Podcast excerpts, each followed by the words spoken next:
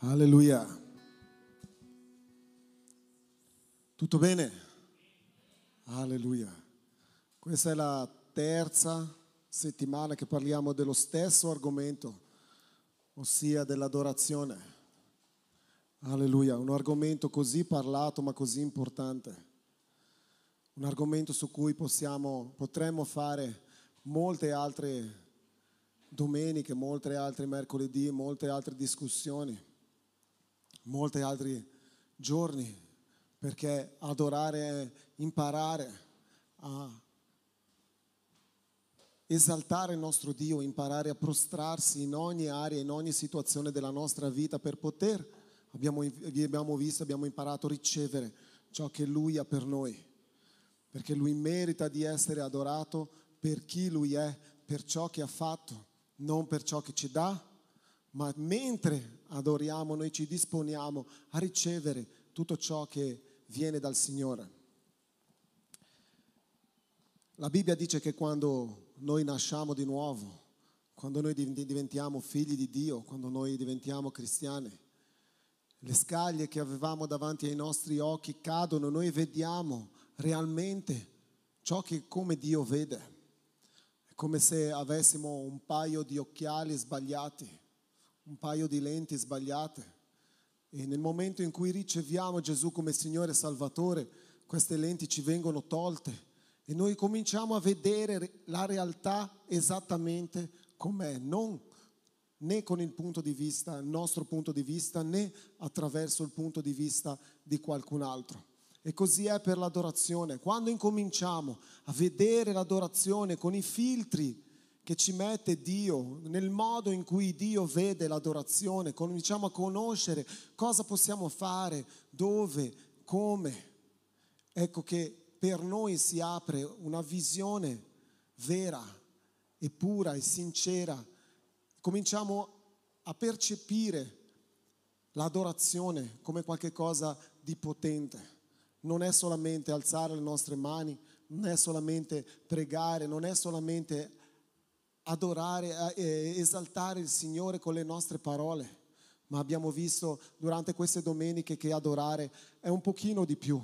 Adorare, facciamo un riepilogo veloce, prenderò pochi minuti per poter riassumere ciò che abbiamo visto le settimane precedenti.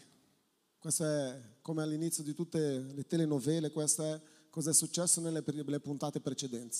Vai. Giovanni 4, 19, 23.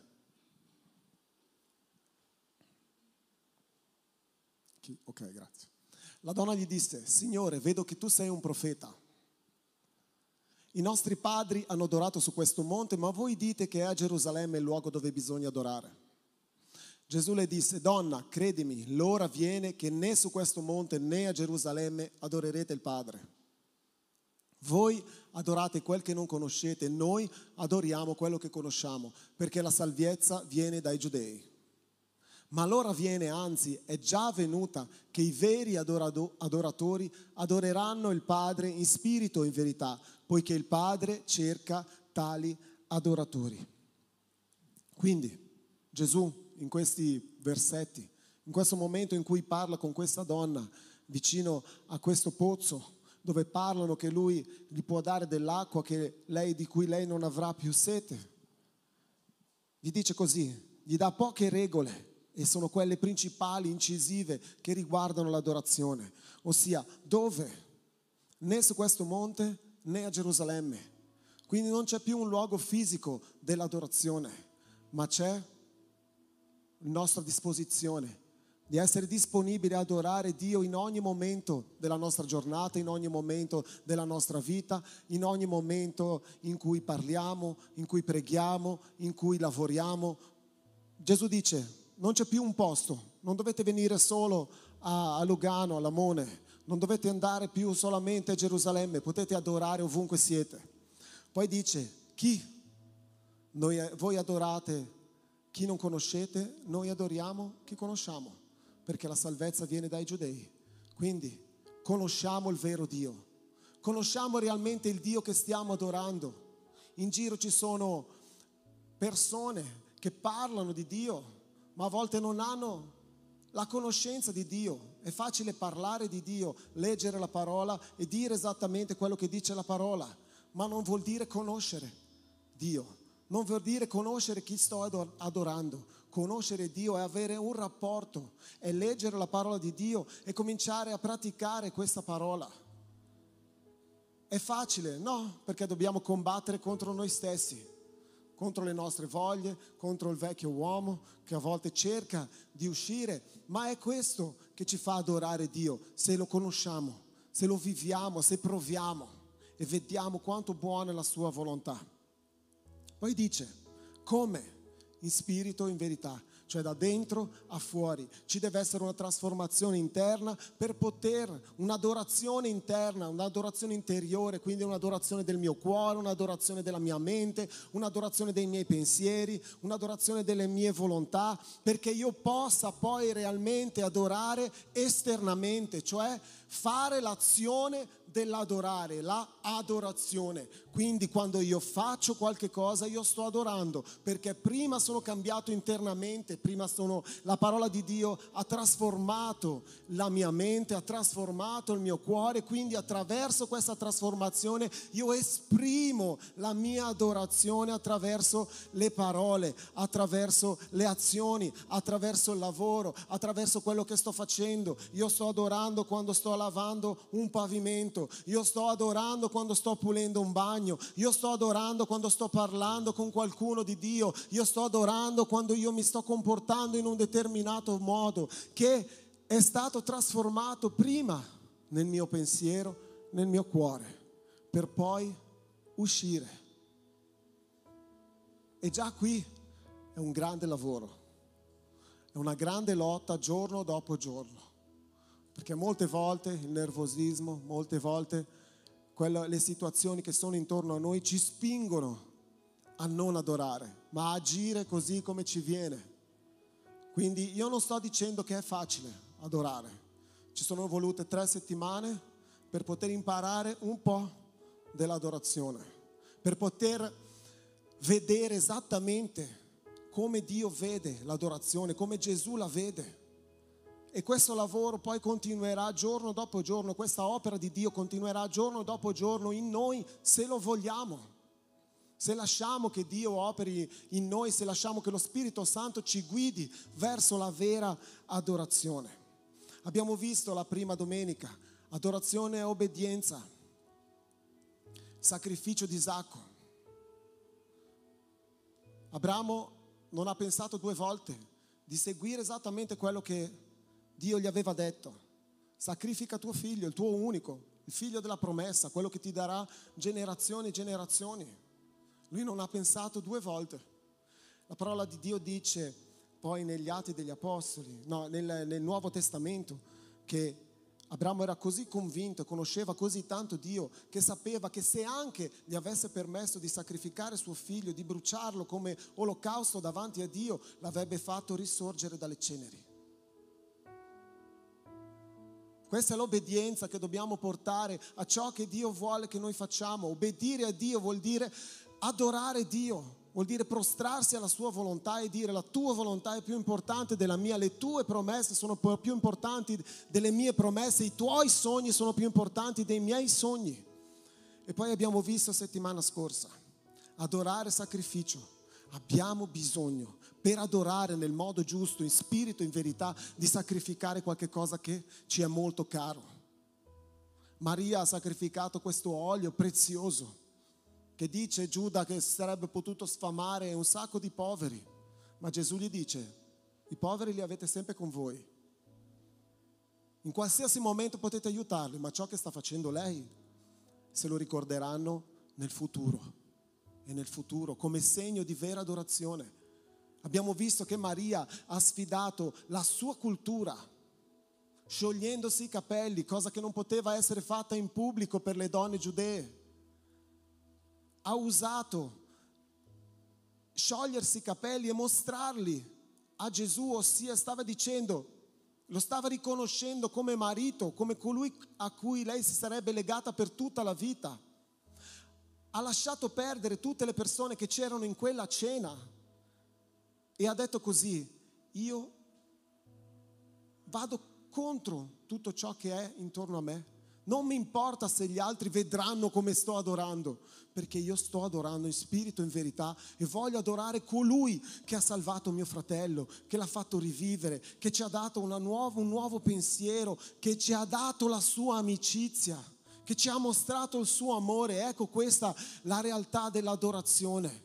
Adorare è servire, sacrificare qualche cosa di prezioso, perché come ho ripetuto durante queste settimane, e oggi lo vedremo più in particolare, ogni volta che ci prostriamo, perché adorare significa prostrarsi, ogni volta che ci prostriamo Dio, quindi accettiamo la sua volontà, che la sua volontà sia più importante della nostra volontà, noi riceviamo ciò che Lui vuole darci.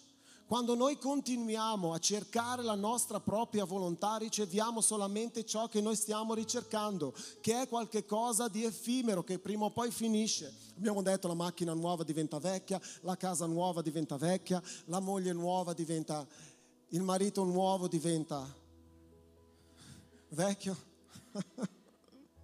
Grazie a Dio per questo, perché se non diventasse vecchio vuol dire che uno dei due sarebbe morto.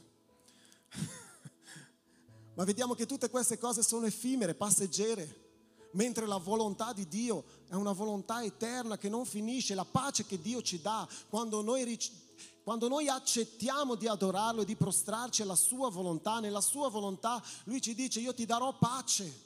E la sua pace non è una pace che noi riceviamo quando tutto va bene. Ah, sono in pace adesso. Ah, i 3 bambini stanno dormendo, sono in pace. Prima o poi i 3 bambini si sveglieranno. La pace di Dio è diversa. Quando noi riceviamo la pace di Dio perché stiamo adorando, perché stiamo prostrandoci davanti a Lui, accettiamo la sua pace, che è una pace che ti fa stare tranquillo anche quando i bambini sono svegli, ti fa stare tranquillo quando i bambini dormono e quando i bambini sono svegli. Sei allegro, felice quando tutto va bene e quando tutto va male. Questo vuol dire adorare, quindi prostrarsi, ricevere ciò che Lui vuole darci, ricevere la sua volontà, che è buona, perfetta e piacevole. Perfetto. 2 minuti e mezzo. Un'introduzione da record per questa nuova puntata di questa settimana parlando dell'adorazione. Questa settimana parleremo adorare uguale vita. Abbiamo visto che nella prima settimana era obbedienza, quindi qualche cosa che ci costa. La seconda settimana è stato sacrificare, qualcosa che ci costa. Ma la terza settimana, con Dio le cose sono così. Ti sembra sempre di dover fare, ma a un certo punto ti accorgi che in tutto quello che tu ti stai sforzando di piacere a Dio, arriva un momento che neanche ti accorgi, tu stai ricevendo vita e vita in abbondanza. E questa settimana parleremo proprio di questo: adorare è vita. Riceviamo vita, riceviamo qualche cosa che solo possiamo ricevere quando adoriamo nel modo giusto. Perché mi sembra di vedere, correggetemi se sbaglio, che l'uomo e la donna hanno sempre questa insoddisfazione dentro di loro, continua, più le donne che gli uomini, vero? Sempre una borsa nuova, sempre un vestito nuovo, sempre un paio di scarpe nuove, che anche se non le hanno comunque le vogliono. C'è sempre questa insoddisfazione dentro di noi, che è generale. Sembra che all'uomo manchi sempre qualche cosa. Quando hanno la macchina nuova, già subito viene il desiderio di prendere una macchina più bella, più grande. Quando è una casa, dopo un po' di tempo, questa casa diventa piccola e allora c'è bisogno di una casa più grande. C'è sempre dentro di noi questo desiderio, questa insoddisfazione di volere qualche cosa di più, di qualche cosa più grande. E parliamo nell'ambito materiale. se abbiamo un lavoro, a volte non ci accontentiamo, cominciamo a non accontentarci di quello che stiamo guadagnando perché vogliamo qualche cosa di più, vogliamo goderci la vita in un modo diverso, molto di più, vogliamo toglierci alcuni sfizi, quindi dobbiamo avere qualche cosa di più, un po' di soldi in più per poter vivere in un modo diverso, un modo migliore, quello che noi pensiamo sia meglio per noi o per la nostra famiglia. Quindi dentro di noi c'è sempre questa insoddisfazione nelle cose materiali. E non solo, c'è anche questa insoddisfazione nelle cose spirituali. Quante persone conoscete voi e conosciamo, e a volte eravamo così e lo siamo ancora a volte,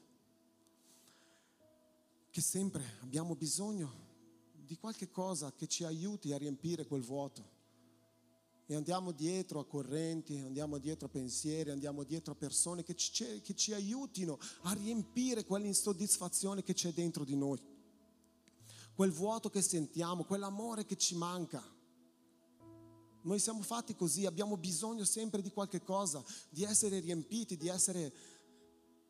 aumentare sempre ciò che abbiamo, sia nell'area materiale che nell'area spirituale. Quando stiamo bene spiritualmente, a un certo punto viene quella cosa e dice: sarà che c'è solo questo? Noi siamo fatti così, sarà che c'è solo questo per me? Io vorrei qualcosa in più. Dentro di noi esiste questa insoddisfazione generalizzata.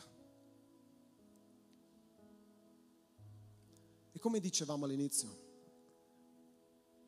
per poter adorare nel modo giusto bisogna vedere nel modo giusto. Esistono punti di vista diversi. Quando noi vediamo, assistiamo a qualche cosa che è successo, a un fatto, oppure vediamo un oggetto d'arte, abbiamo ognuno un punto di vista.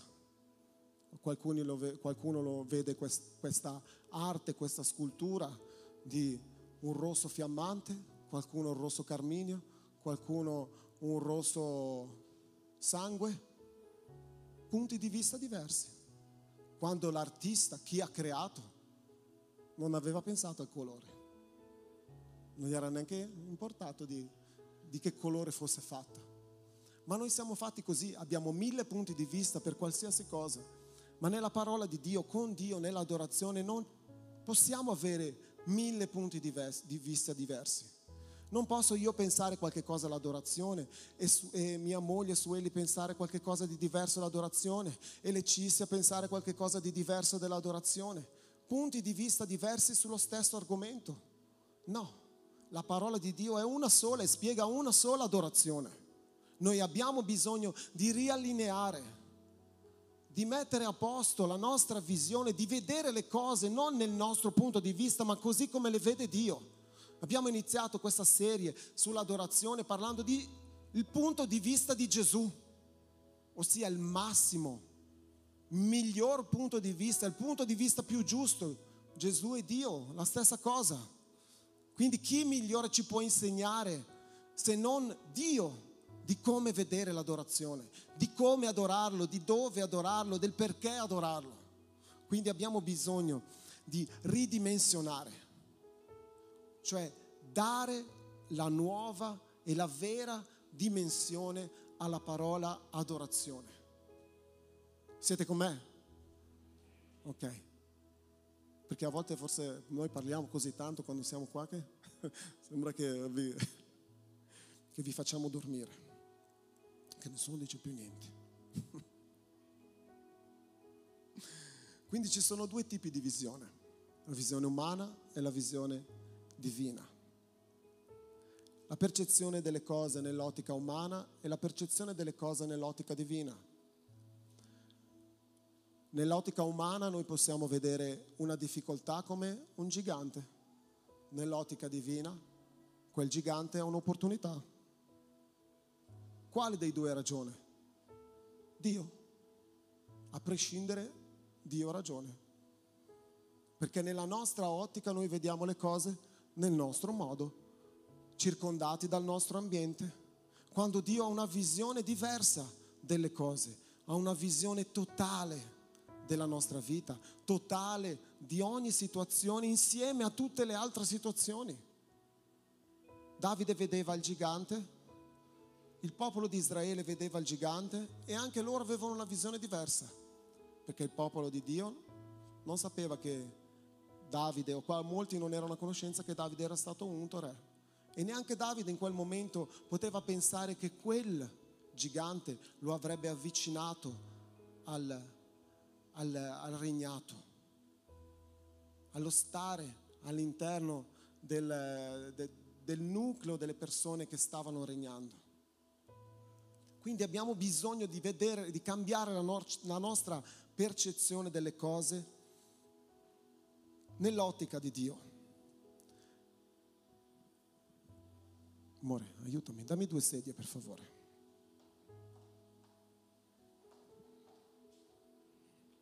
Vi farò un esempio breve di come funziona l'ottica di Dio. Vieni pure. L'ottica di Dio e la nostra ottica. Noi possiamo stare anche senza mascherina perché siamo marito e moglie, visto? Ok? Siediti qua. Noi vediamo le cose così. A volte la nostra visione delle cose è così. Noi non riusciamo a vedere dall'altra parte perché davanti a noi ci troviamo con un ostacolo, con una difficoltà, e ciò che noi possiamo vedere è solamente questo. La difficoltà, la situazione, la persona, il lavoro. Questo ci concentra su questo, su ciò che vediamo. Non riusciamo a vedere che cosa succederà nel futuro, cosa succederà al di là di questa situazione, al di là di questo dolore, al di là di questo problema. Ok?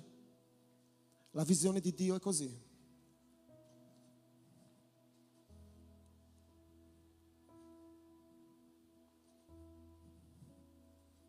Dio, nella dimensione in cui abbiamo imparato di Dio, l'abbiamo imparato mercoledì. Se tu non sai qual è la dimensione di Dio, ascolta la predicazione di mercoledì. Un predicatore internazionale parlando italiano. Così è Dio, nella sua grandezza. Lui non vede quello che su egli sta vedendo come un ostacolo, lui lo vede solamente come qualche cosa di piccolo e vede al di là che cosa succederà. Ecco perché noi dobbiamo avere la visione di Dio, vedere come Dio vede e non fermarci alla nostra visione. Non abbiamo bisogno di vedere le cose così come sembrano, ma dobbiamo vedere le cose così come sono. E questo è un lavoro molto importante che dobbiamo fare e solo lo possiamo fare, e ritorna la parola di Dio, se noi riusciamo a conoscere Dio, avere un rapporto con Dio, vedere le cose così come sono scritte nella Bibbia. Tutto ciò che ci ha lasciato Dio è un manuale per poter vedere le cose nel modo giusto. Allora io posso adorare nel modo giusto perché io vedo le cose nel modo giusto.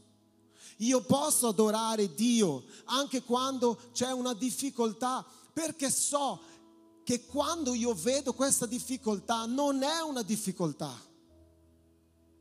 perché io la posso vedere come Dio vede, come un'opportunità, come un momento di crescita, come qualche cosa che momentaneamente, la momentanea afflizione che darà un peso di gloria.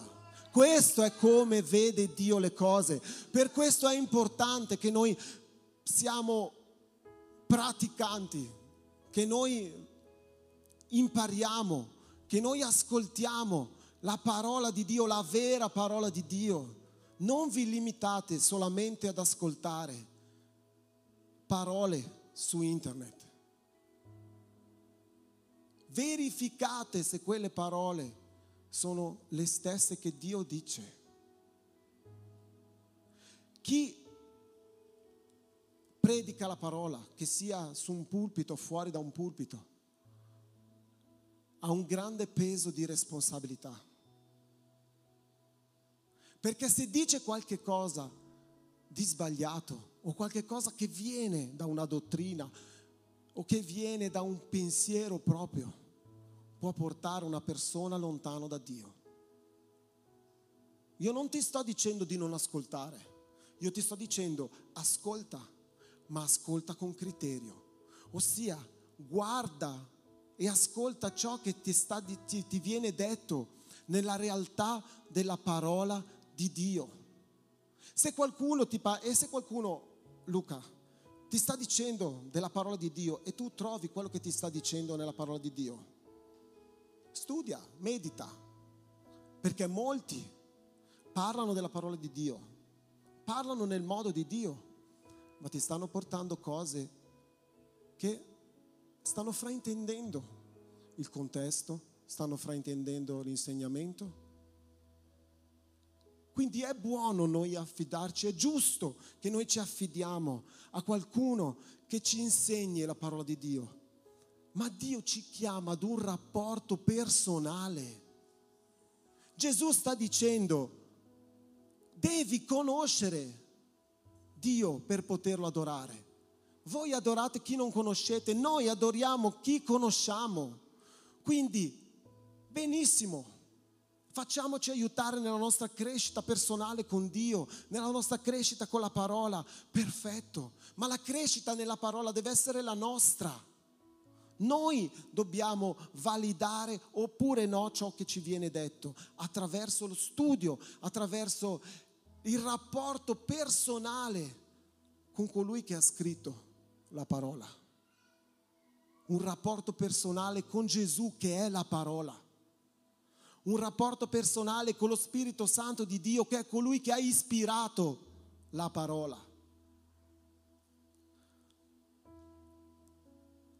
Quindi dobbiamo riallineare, ridimensionare, cioè dare una dimensione nuova e vera alle cose, a come le vediamo, a come ci passiamo in mezzo per poter adorare nel modo giusto.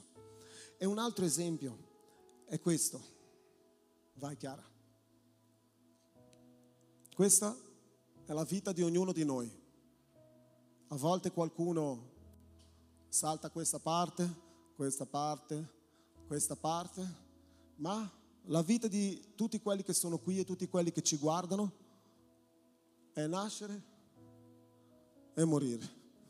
Nel mezzo noi possiamo fare un sacco di cose, possiamo viaggiare, possiamo lavorare tutta la vita, ma la cosa comune a tutti quanti è la nascita e la morte. La vita media dell'uomo è più o meno tra gli 80 e i 90 anni. La vita media delle donne, ai noi uomini, è molto di più.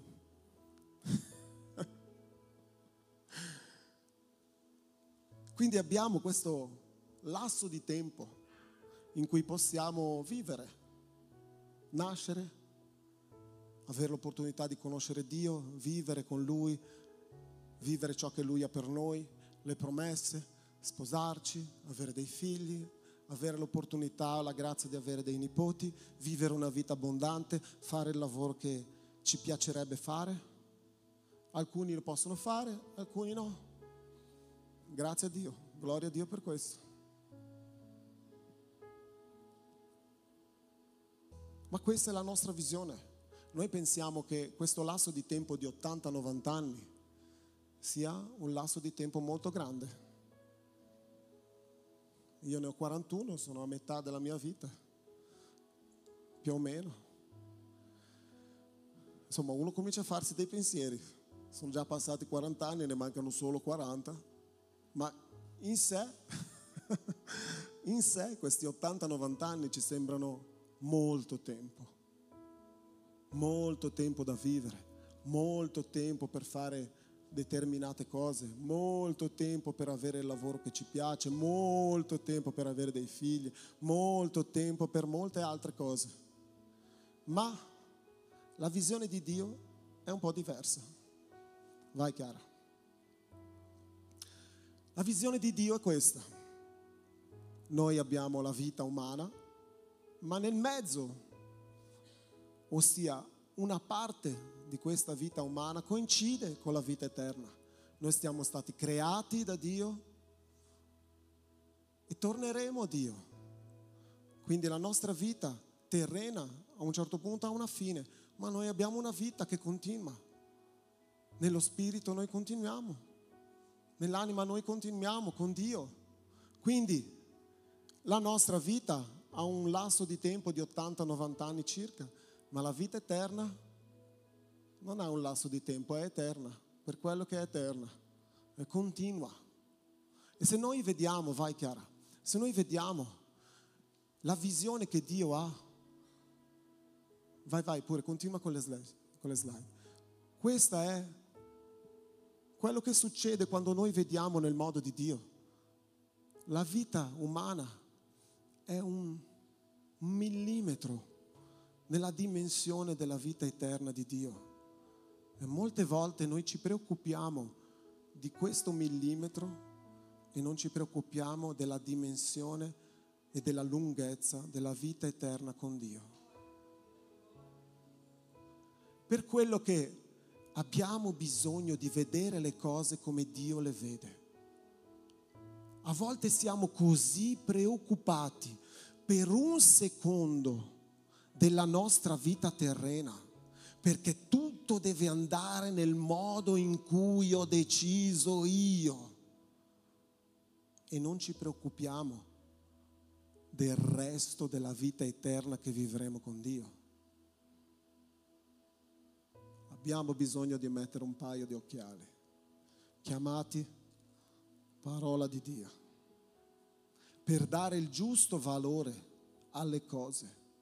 Perché perdiamo giorni, mesi, settimane per organizzare un'ora soltanto di un giorno della nostra vita, ma non usiamo giorni, ore, settimane per organizzare una vita eterna dopo la nostra morte.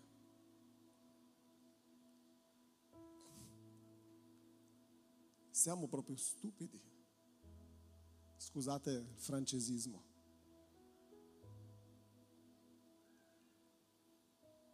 Ecco che viene l'importanza di imparare e di vedere le cose così come le vede Dio.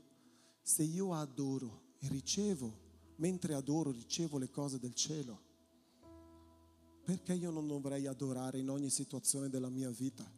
Perché nelle cose del cielo c'è la vita eterna con Dio. Perché io mi preoccupo a un secondo, a mezz'ora della mia vita?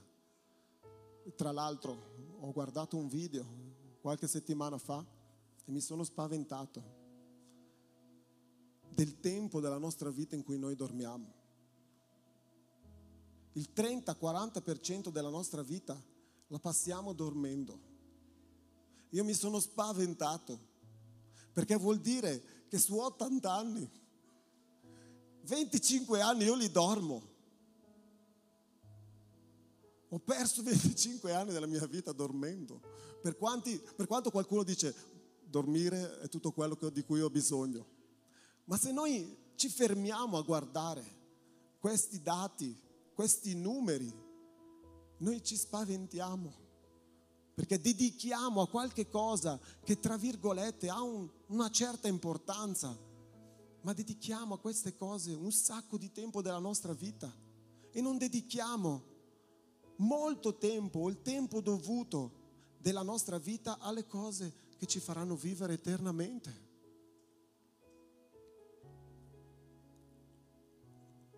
Geremia 29, 11, 14. Questi versetti, io non so cosa Dio vuole dire alla Chiesa, ma questi versetti sono iniziati nel momento in cui abbiamo fatto il culto degli adolescenti. Dio vuole dire qualcosa alla Chiesa. Dio vuole parlare con la Chiesa.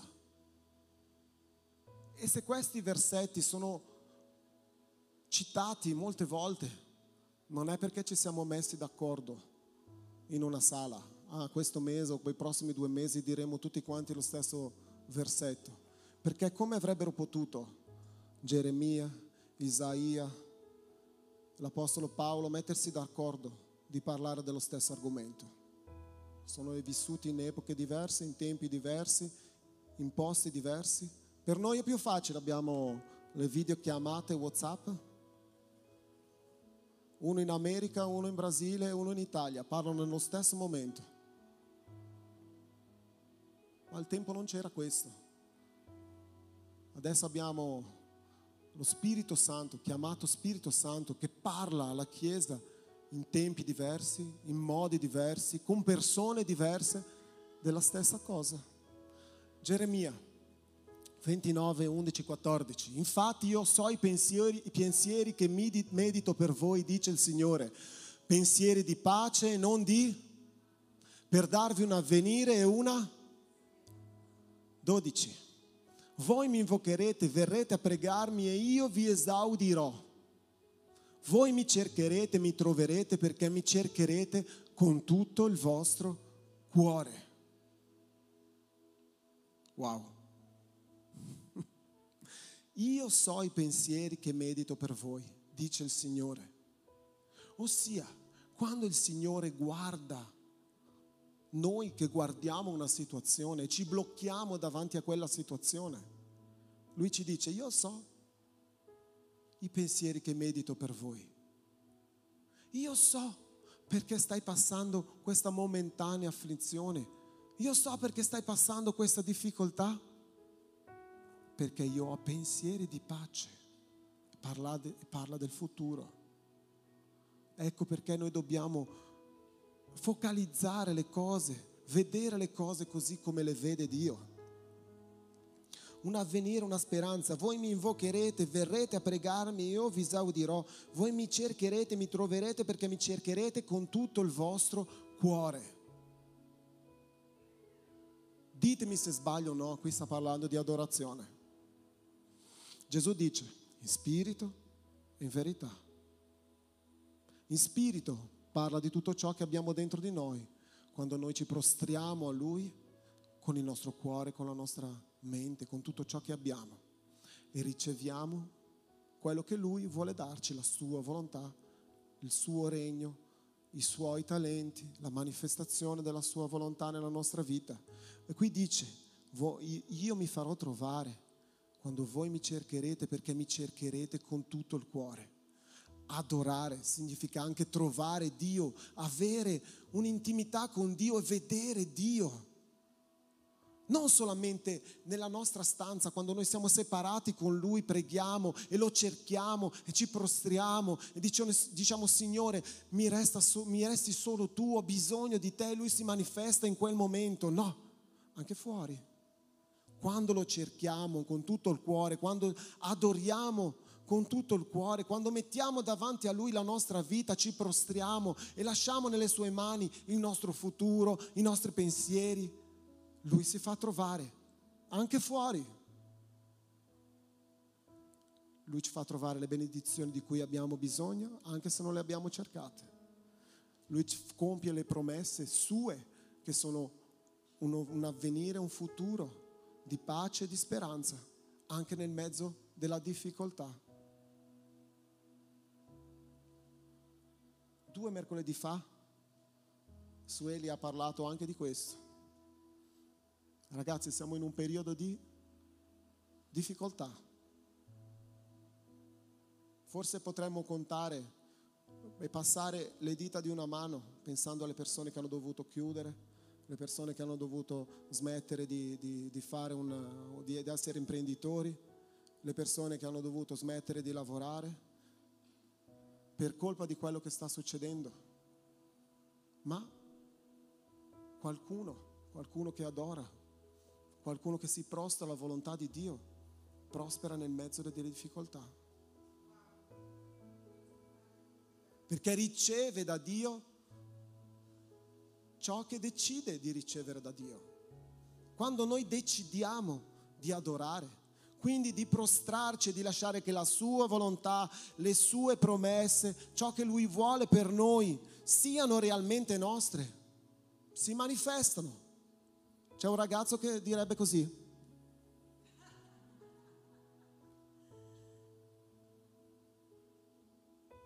alleluia.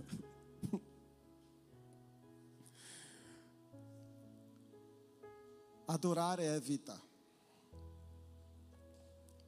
Adorare è accettare la vita che Dio ha per noi. Abbiamo ripetuto varie volte in queste settimane che quando adoriamo, ci prostiamo, riceviamo, lasciamo che, ci lasciamo nelle mani di Dio e lasciamo i nostri bisogni e le nostre volontà e accettiamo ciò che Dio ha per noi. E Gesù dice: io vi do vita e vita in abbondante, vita in abbondanza. Vediamo dove c'è scritto. Giovanni capitolo 10 versetto 9-10. Io sono la porta. Se uno entra per me sarà salvato. Entrerà e uscirà e troverà pastura. Il ladro non viene se non per rubare, ammazzare e distruggere. Io sono venuto, dice Gesù, perché abbiano la vita e l'abbiano in abbondanza. Gesù qui è un momento in cui parla ai suoi discepoli e parla del gregge, parla del ladro che viene a mezzanotte per rubare e parla di ciò che lui è venuto a fare sulla terra, ossia: se volete fare parte del regno, se volete conoscere il vero Dio, io sono la porta per cui entrare. Non c'è nessun'altra dottrina, nessun'altra persona che può darvi il regno di Dio se non io, se non attraverso di me. E dice così: io sono la porta. Solo attraverso Gesù noi adoriamo il vero Dio, conosciamo Dio. E torniamo a quello che Gesù stava dicendo: voi conoscete chi non conoscete chi state adorando, noi lo conosciamo. Quindi la porta, la chiave, il segreto dell'adorazione è Gesù, è conoscere Gesù, perché solo attraverso ciò che dice Gesù noi possiamo adorare e possiamo vivere questa vita abbondante che Lui ha promesso. Solo attraverso questo rapporto con Lui noi possiamo vivere questa vita abbondante. Non c'è nessun'altra persona che ci può dare questa vita abbondante, non c'è un ministero in particolare che ci può dare questa vita abbondante, solo Gesù, solo attraverso di Lui. E Lui dice: io sono la porta. Poi dice: se uno entra. Questa è la più grande difficoltà dell'uomo e la donna, non moderni, dell'uomo e la donna in generale, del 2021, del 2000, del 1900, del 300 dopo Cristo. Se uno entra, non dipende da Gesù darci le benedizioni, non dipende da Gesù darci qualche cosa, dipende da noi. Se uno entra, la decisione di adorare o no è nostra. Le conseguenze della nostra decisione sono le nostre. Non è Dio. Se io decido un giorno di adorare, il giorno dopo non adoro più, non è colpa di Dio. Perché le promesse di Dio funzionano solo se io adoro. È azione conseguenza. Se io voglio fare parte, allora faccio parte, ma non un giorno sì, un giorno no, un giorno sì, un giorno no, un giorno sì, un giorno no. Questo si chiama supermercato. Quando io voglio qualche cosa vado, lo compro, esco. Quando ho bisogno vado, lo compro, esco. Il regno di Dio non è un supermercato. Il regno di Dio è un regno che quando tu entri e vuoi continuamente vivere ciò che il regno ti offre, devi avere una vita continua di adorazione. Quindi se uno entra, e la parola dice che quando noi riceviamo Gesù come Signore nasciamo nuova vita, quindi entriamo in questo regno e come una nuova vita, una nuova persona, con un nuovo io, nuovi sentimenti, nuove promesse. E poi dice, sempre nel versetto 9, lasciami il versetto chiaro per favore. Se uno entra per me sarà salvato, entrerà e uscirà. Qui non è entrerà e uscirà dal regno come gli pare e piace, scusate, ma non è proprio così. Quando noi vediamo le pecore che entrano in un recinto, entrano per una porta, Gesù, e poi dentro al recinto pensate che il pastore gli lasci niente da mangiare. Il posto dove all'interno del recinto offre protezione, offre cibo, volontà, o pensate che il pastore gli dia da mangiare un giorno sì e 10 no? Se uno entra e esce dall'altra parte, vive ciò che il pastore, il buon pastore ha per lui. Il Signore buon pastore, nulla mi mancherà. Ragazzi, a volte la parola di Dio così, semplice, veloce, intuitiva, più di quanto noi pensiamo. Questo è ciò che riceviamo quando adoriamo Dio, quando decidiamo di entrare in questa porta che è Gesù e adoriamo continuamente, noi riceviamo quello che Dio vuole darci. Entriamo in una nuova dimensione. Troverà, dice, continua, troverà pastura, ossia cibo che non manca. E poi dice,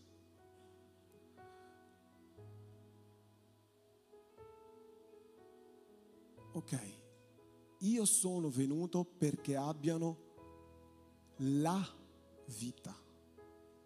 Ragazzi, non è una vita, è la vita. Vuol dire che se ci siamo svegliati adesso, abbiamo vissuto una vita qualsiasi. Sarà il momento di vivere la vita che Dio ha per noi, quella che Dio ha scelto per noi. A volte ci domandiamo, sarà che sto facendo le cose giuste? Sarà che, perché succedono tutte a me? Sarà? A volte quella è una vita che abbiamo deciso di vivere. Ma quando decidiamo di entrare per questa porta che è Gesù, quando decidiamo di adorare, di prostrarci, di lasciare tutto nelle sue mani, noi riceviamo la vita che Dio ha per noi. E specifica, una vita abbondante. Una vita perfetta, abbondante. Abbondanza significa, mamma mia, il tempo passa. Abbondante significa più del necessario. Gesù non dice avrete una vita giusta, no. Dice una vita abbondante, ossia superiore al bisogno. Voglio spiegarti una cosa. La Bibbia dice, là in Apocalisse, che c'è questa immagine del trono di Dio dove un fiume esce dal trono e questo fiume raggiunge tutto quanto. Questa è la vita abbondante. Il fiume è acqua abbondante, altrimenti se non fosse così sarebbe un lago. L'acqua giusta per rimanere all'interno di un recipiente. Ma Gesù vuole che la nostra vita sia abbondante, ossia ce ne sia più del necessario. Per quale motivo? Perché in questa vita abbondante noi possiamo essere come un fiume e della cui abbondanza non solamente viene riservata a noi, no, deve avanzare, deve abbondare, deve essere molto di più, perché noi possiamo vivere questa vita molto più di quello che noi pensiamo di poter vivere o meritare, e che anche chi è intorno a noi possa essere raggiunto da questa vita abbondante. Abbondante quantitativamente, ossia nella quantità delle cose. Adesso torniamo un po' all'inizio, un lavoro migliore, ma deve essere il lavoro di Dio. migliore.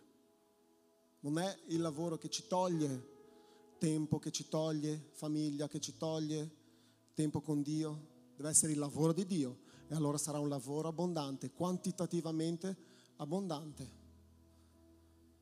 Quantitativamente abbondante anche.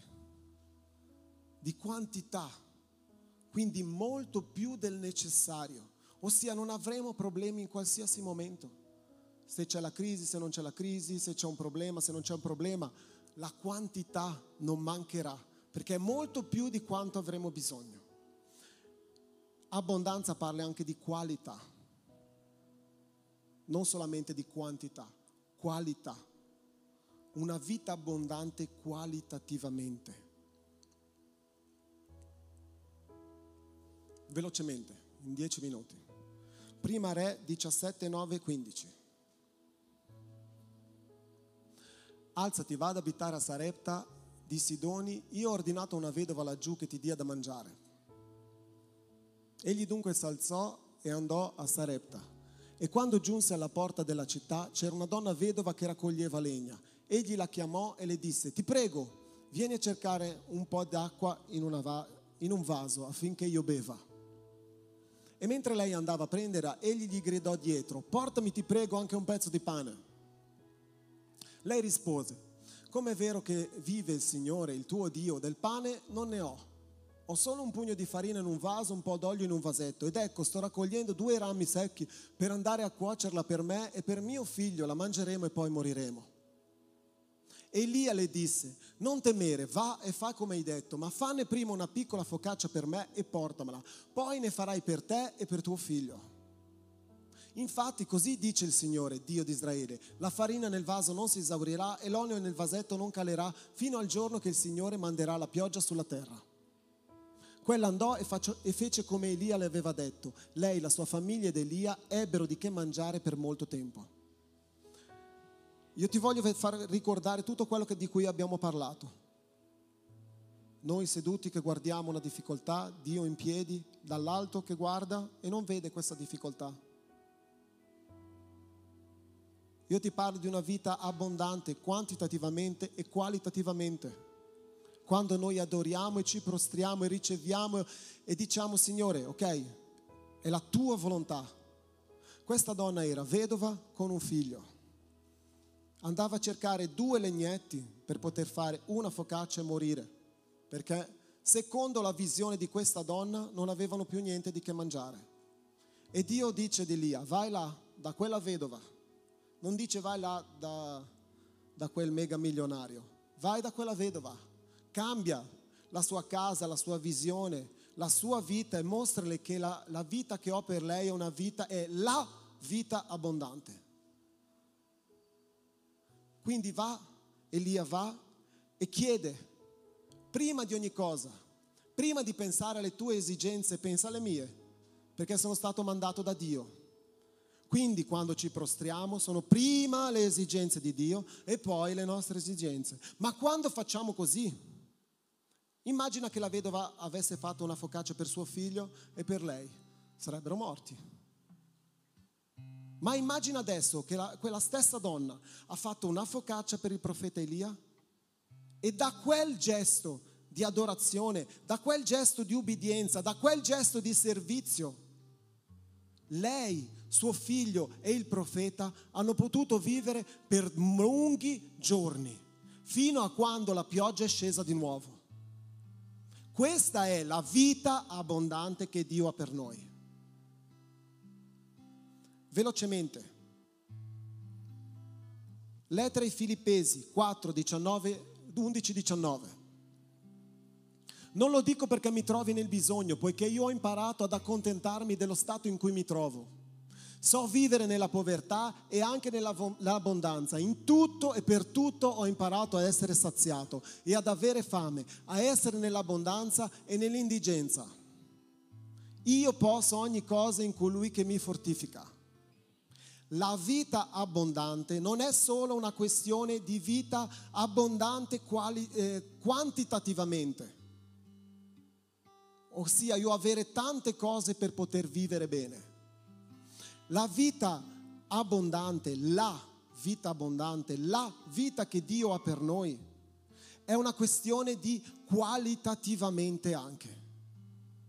Apostolo Paolo: io so vivere nell'abbondanza e nella scarsità.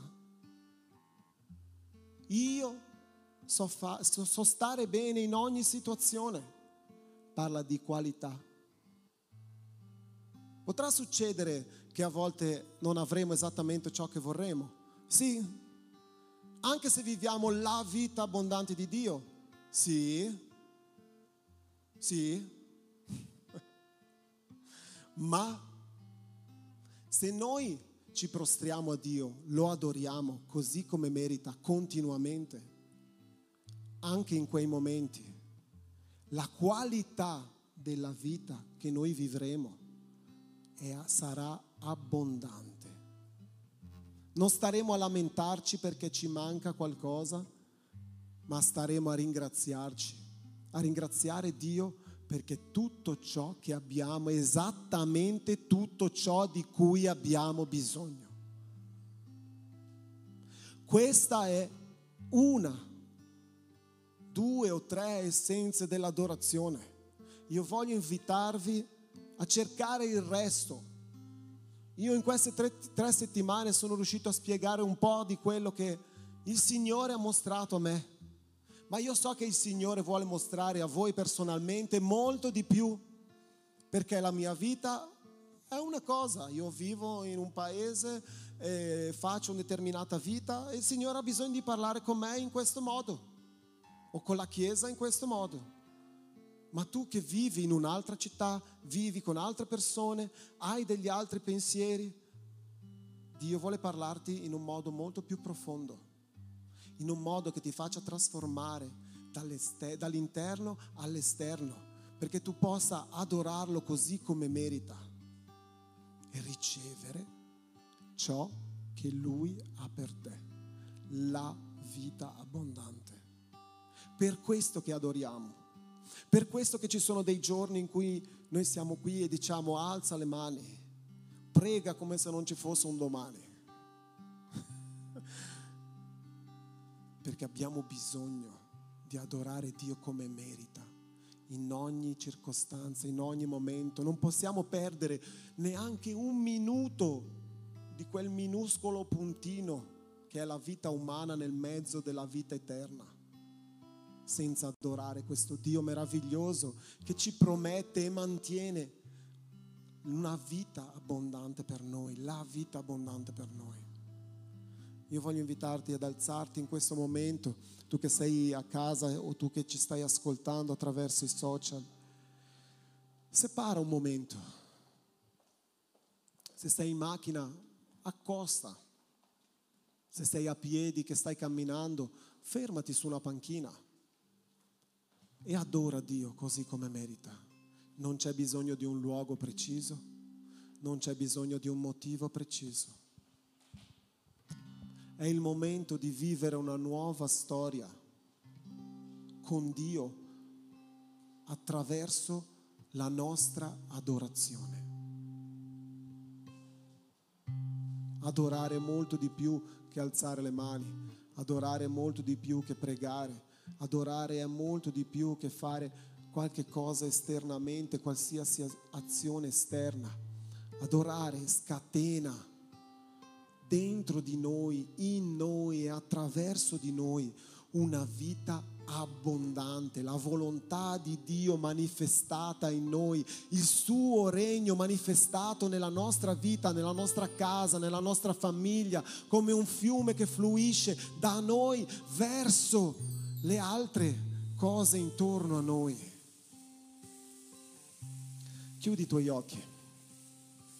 Signore, in nome di Gesù, noi vogliamo ringraziarti, Padre, per come in queste settimane ci hai istruito, Signore, per come hai aperto i nostri occhi riguardo l'adorazione, Signore. Non vogliamo più adorare, Signore, come siamo abituati a fare, non vogliamo mettere in gioco, Signore, l'abitudine, i gesti abitudinali, Signore, ma vogliamo adorarti, Signore, così come meriti, Signore. Vogliamo prostrarci, Signore, affidare a Te la nostra vita, il nostro futuro, la nostra casa, i nostri pensieri, il nostro cuore, le nostre azioni, i nostri lavori, Padre, tutto, Signore, nelle Tue mani, completamente vogliamo entrare per la porta che è Gesù Cristo, Signore, e poter, Signore, vivere questa vita di adorazione, Padre, ricevendo la Tua volontà, Signore, ricevendo la Tua presenza, Padre, ricevendo, Signore, la Tua grazia, il Tuo amore, Padre, e lasciando che tutto questo fluisca attraverso di noi per raggiungere altri, Padre, in nome di Gesù, Signore. Trasforma, Padre, ridimensiona, dai una nuova visione, una nuova dimensione alla nostra adorazione, Padre, perché realmente ci possiamo trasformare in questi veri adoratori, Padre, che adorano in spirito e in verità, Signore, dall'interno verso l'esterno, Signore, vivendo, Signore, la vita abbondante che Tu hai per noi, manifestando, Signore, questa vita abbondante, Padre, con molta grazia abbondante, con molto amore abbondante, con molto, Signore, più di ciò che noi pensiamo di poter avere o ricevere, Padre. Questo sei Tu, Signore. Vogliamo adorarti, Padre, in questa domenica mattina. Alleluia. Parla con Dio in questo momento, adoralo, ringrazialo, prostati nella Sua presenza, fai tutto ciò che pensi che sia necessario per poter adorare questo Dio, per poter rendere nelle Sue mani tutto ciò che Ti appartiene. Alleluia.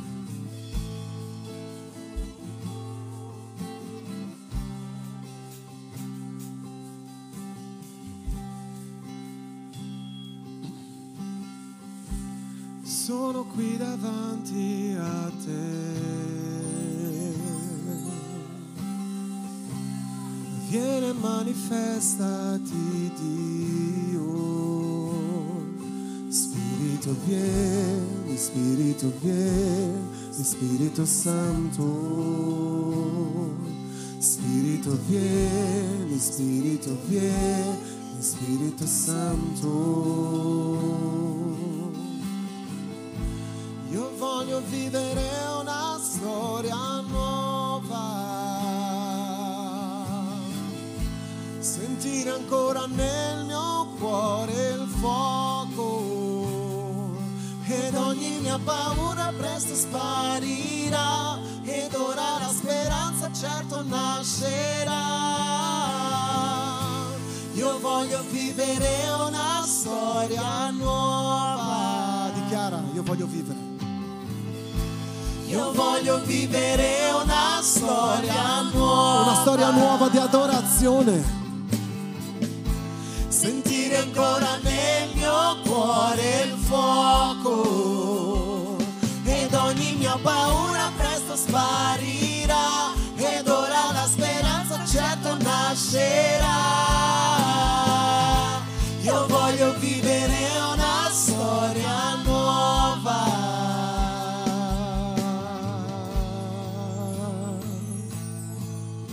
Alleluia.